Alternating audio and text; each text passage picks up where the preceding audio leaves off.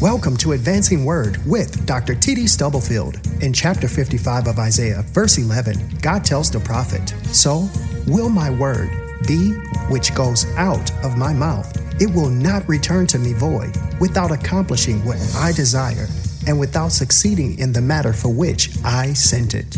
Standing on this promise, TD Stubblefield Ministries is committed to sharing biblical principles with individuals, families, churches, communities, and our world, believing that only the Word of God can advance us in God's perfect plan for our lives, where we can experience liberating faith, lasting hope, and unconditional love in a relationship with the Lord and Savior, Jesus Christ. Here is Dr. T.D. Stubblefield with today's Advancing Word.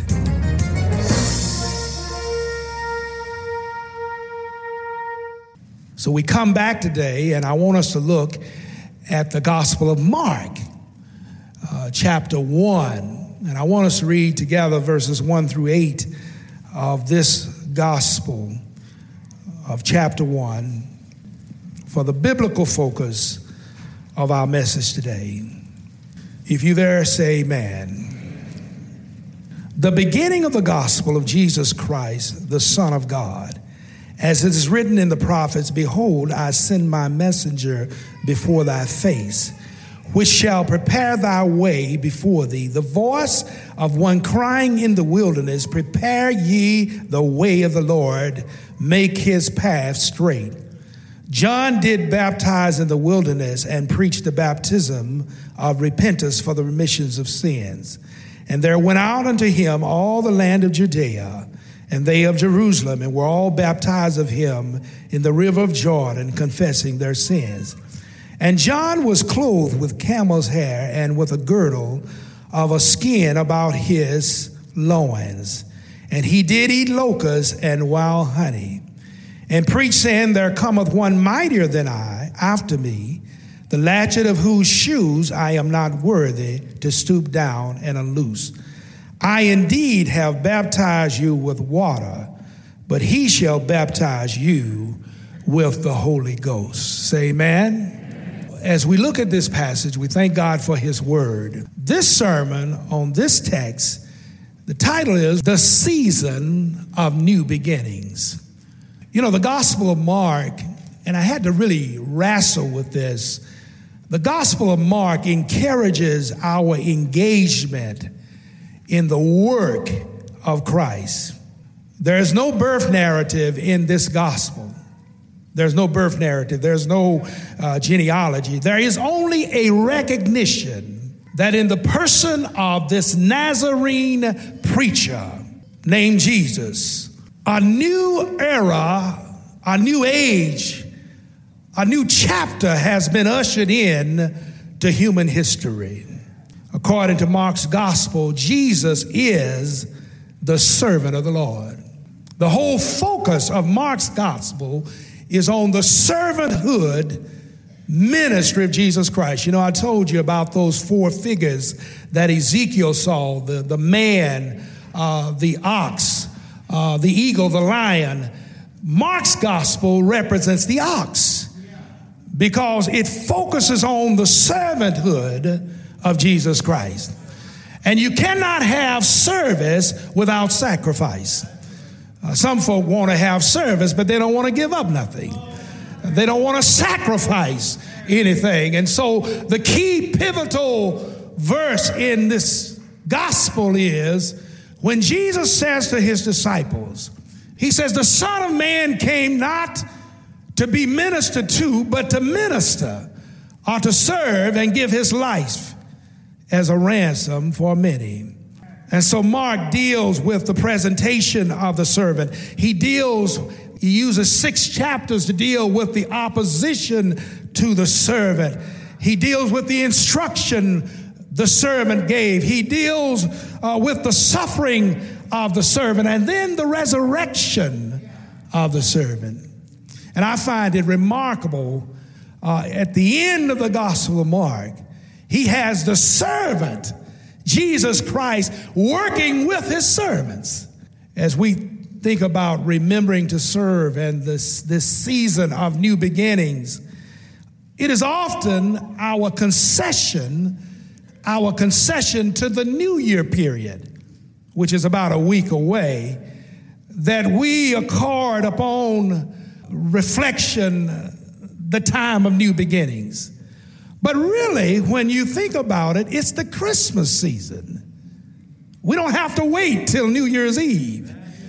We don't have to wait till December the 31st. It is the Christmas season that is the season of new beginnings. Servants need to know this.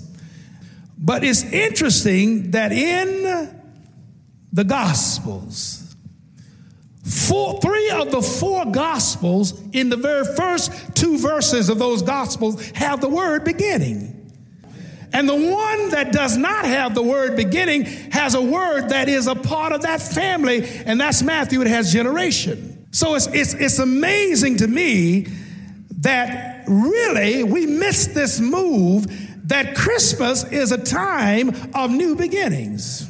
The great Scottish preacher Alexander Whyte said that life is made up of new beginnings. And that is especially true, I say to you, if we're talking about Zoe life, if we're talking about sharing the life of God, because that life is made up of new beginnings. So, servants need to remember, as a part of the motivation and incentive we have to serve the Lord and to come alongside of Him in ministry, that this is the season for new beginnings. I asked, I was um, interrogating the text, and as I asked the text the question, why is this true, and what can we learn from these eight verses and its context about being servants in this season of new beginnings? And three movements emerged in the text. First of all, there is the reality of crippling failure. The reality of crippling failure. Now, this is not something that is obvious in the text. It's more, it's subtle, it's implicit, but it's there. One reason it's there is because you have to understand that Mark's gospel, and it is believed, it is believed that Mark was the first gospel written because practically all of Mark is in Matthew and Luke. And we do know that John's gospel was the last one penned. But what we have to understand is that between the last line that Malachi penned in the Old Testament and Mark's gospel, there is a period of 400 years. We, we, we are flipping through our Bibles and we move from Malachi to Matthew rather quickly. But there's a period of 400 years, the inner biblical period, where there is no revelation from God. And the tragic story and the tragic track of history, particularly biblical history, is Israel's failure to reach its potential, to reach her potential and reach her destiny in the Old Testament. And we find them living far beneath that privilege when the Old Testament canon ends. And so there is implicit in this 400 year gap, there's implicit the failure that had so haunted Israel as they had turned their backs on God. And we still see it in the Gospels because when we get to John, we'll see where he came unto his own, and his own received him not. There is the reality of crippling failure. It's, it's also in the author's biography. Who is the author of Mark's Gospel? It's John Mark. And you've got to understand, when I read how and, and in the in the original language there is no article on the first verse it's just beginning we have translation the beginning it's just beginning in the original and if there's a brother who appreciated a fresh start john mark would have been one of those brothers those of you who don't know the history the biography of john mark he's a brother who was a cousin to barnabas and in Acts chapter 13, he went with Barnabas and Paul on their first missionary journey. But when they got to Pamphylia, the young people would say it this way he wimped out. So he wimped out. He, he, he, he, he turned back. He said, I can't take the heat. I can't take the pressure. And so I'm going back to Jerusalem. And when Paul and Barnabas came together again to get ready to go on their second journey, Barnabas wanted to take Mark along. And it became such a contentious issue that the greatest missionary team in the early history of the church separated and split because they could not agree on taking John Mark. And so Barnabas took Mark and Paul took Silas.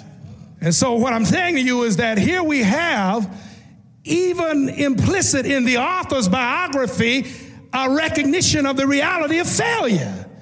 But what's beautiful about it, and this is why I know John would appreciate somewhere between Acts 13 and 2 Timothy 4, something happens in the relationship between John Mark and Paul because Paul, facing him and Martin, says, Send John Mark. Send John Mark to me. And he says this because he is profitable to me. And so in this, in this beginning. You got to understand there's a whole lot wrapped in that. There's a 400 year gap which, which reflects Israel's failure and, and how they live beneath their destiny. There's Mark's own experience, and then there's the experience of his mentor, Peter. There's a book I have in my library, and I haven't read it, I've scanned it, but it was a title that prompted me to buy it because the title itself was provocative. John Maxwell wrote a book called Failing Forward. I have learned more from my failures than I ever would from my successes. And so celebrate as a servant during this season the opportunity for a new beginning. So there is the reality of crippling failure. In the second instance, there is the recognition or the reassurance of consistent faithfulness the reassurance of consistent faithfulness. In, in verse 2, it says, As it is written, as it is written in the prophets, after 400 years of silence, the gospel writer says, As it is written. I simply want to say to you that God keeps his word. That enough ought to make a shout. God keeps his word. I love the way the psalmist said in Psalm 119, he says, Forever, O Lord, is thy word settled in heaven. God will keep his word. The leanings and the longings of the Old Testament prophet Malachi and Isaiah are being filled and fulfilled in the preliminary and preparatory ministry of John the Baptist. After four, and you know what, let me say this 400 years ain't nothing for God A thousand years is a day in the Lord's sight. God steps on the scene and keeps his word. And so the text says, as it is written, God fulfills his words. The ministries of Malachi and Isaiah was validated by this preliminary appearance of John the Baptist.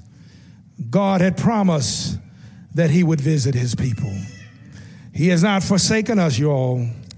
He's not left us alone. There is a reassurance of consistent faithfulness. There is a reality of crippling failure, but there's one other thing in the text. There's a recognition of a compelling facsimile. You know, this text reminds us what's at the heart of the service ministry. At the heart of the service ministry is the ability to bear witness to the truth. One of the reasons that Jesus says that John the Baptist was great was his ability and his willingness to bear witness to the truth. He said, in this text, he says, There's one coming after me who's mightier than me. He's so mighty that the latchet of his shoes I'm not worthy to unloose. One of the responsibilities as servants we have during this season is to perform or to make a positive ID of the Lord Jesus Christ. John was a great servant of God because he was able to do that. There is this passage in Mark's gospel, you read it as you have opportunity. But in Mark chapter 14, verse 63, at the trial of Jesus, the leader of the Sadducees the high priest asked this question. And every time I read it in the gospel, I want to answer the question. he says, after Jesus says that essentially I'm the Son of Man and you shall see power coming with great glory, he tears his robes and he accuses the Lord of blasphemy and he says, What need of we? Of any further witnesses. Every time I hear that, I think that's a challenge. I'm so glad we need some witnesses. I'm almost through here. But I found out a facsimile. In fact, the dictionary definition of it is it is an exact copy of a likeness. It is a perfect reproduction. Now, you know you have to qualify that because if you send a fax off an original, the text perhaps will reproduce the original, but it's not an exact copy of the original. But the analogy does help us. Because in the final analysis, God wanted to communicate himself to us. And so what he does is he put on human flesh. And he come down. That's why it's a season of new beginning. He come down through 42 generation. He's an urgent fax to humanity. Every now and then, when I send a fax, I use a template, and one of the boxes I check is urgent attention. Do we have a witness here? Well, God sent a fax, a perfect reproduction of Himself down through 42 generations. And there, yes, in the Gospels we have in annotation, urgent, urgent attention required. Because whosoever shall call on the name of the Lord shall be saved. I'm almost through here, but I thank God for the fax. I thank God for the new beginning because when Jesus came down through 42 generations, he ushered in a new era. He ushered in a new possibility. He ushers in new potential. John had it right. There's one who's coming who's mightier than I. The latchet of our shoes of his shoes I'm not worthy to unloose. But he says, I baptize you with water, but when he comes, he will baptize you with the Holy Ghost.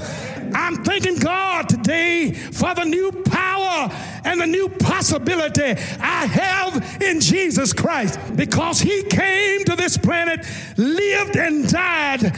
Every day with Jesus is sweeter than the day before. Do have a witness? And my experience is no matter how bad things get, God will make a way somehow. You know, I was trying to think how I could end this message today. And you know, I remember a few years ago when I was working for Toyota and we occupied the second floor of a building where on the first floor a bank held its business. And I remember one morning early around 6 a.m., we were getting ready for our day, and a woman rushed off the elevator. She had panic all on her face, and what she said is, does anybody here have jumper cables? She said, My car has stalled in the ATM machine lane, and I need a jump to get my car running again. I was thinking when I heard her story and saw the panic on her face. In fact, it was this season of the year. I thought about how analogical, how metaphorical that is of humanity. There's this woman sitting by all the cash reserves that the bank has, and her vehicle is stalled in the ATM machine. Do we have a witness? We got an ATM today, an absolutely truthful message. Do we have a witness? But I'm afraid so many people uh, are stalled uh, in the ATM lane. Uh, they're stalled with an exalted sense of themselves. They are stalled with a preoccupation on material possession. They are stalled with a limited horizon. But this woman said, I don't want to stay there. Is there anybody here that's got some jumper cables? Uh, well, I want you to know what I thought about. Uh, see, a few thousand years ago, uh, man was stalled at the ATM machine of God's grace and mercy, and there was no cables on earth to help him out of his dilemma. And God said, uh, I'm going to send somebody. Uh, do we have a witness? Uh, now, I have enough sense to know when you use jumper cables, you don't hook positive to positive or negative to negative. Uh, do we have a witness? Uh, you got to hook it up uh, so you get a charge. Uh, we got a positive pole uh, because we've been made uh, in the image of God, and we've got a negative pole Uh, because all have sinned, come short uh, of the glory of God. But my God uh, looked down uh, through history uh, and saw our soul, uh, and he prepared a jumper cable who had two natures. He had a divine nature from a positive pole, had a human nature from a negative pole, and he was at all points tempted like me. And one Friday night when I was lost and deep in sin, he hooked positive to negative and negative to positive. And guess what happened? He cranked up uh, the ignition of his grace, uh, and I got a charge. I got a charge. Do I have a witness? Am I the only one that got a charge? What can wash away my sin? Nothing but the blood. Every morning, I get a charge. Every night, I get a charge. Thank you, Jesus. Thank you, Jesus. Is he able? Are you stalled today? Are you stalled today? Jesus can work it out. He's able.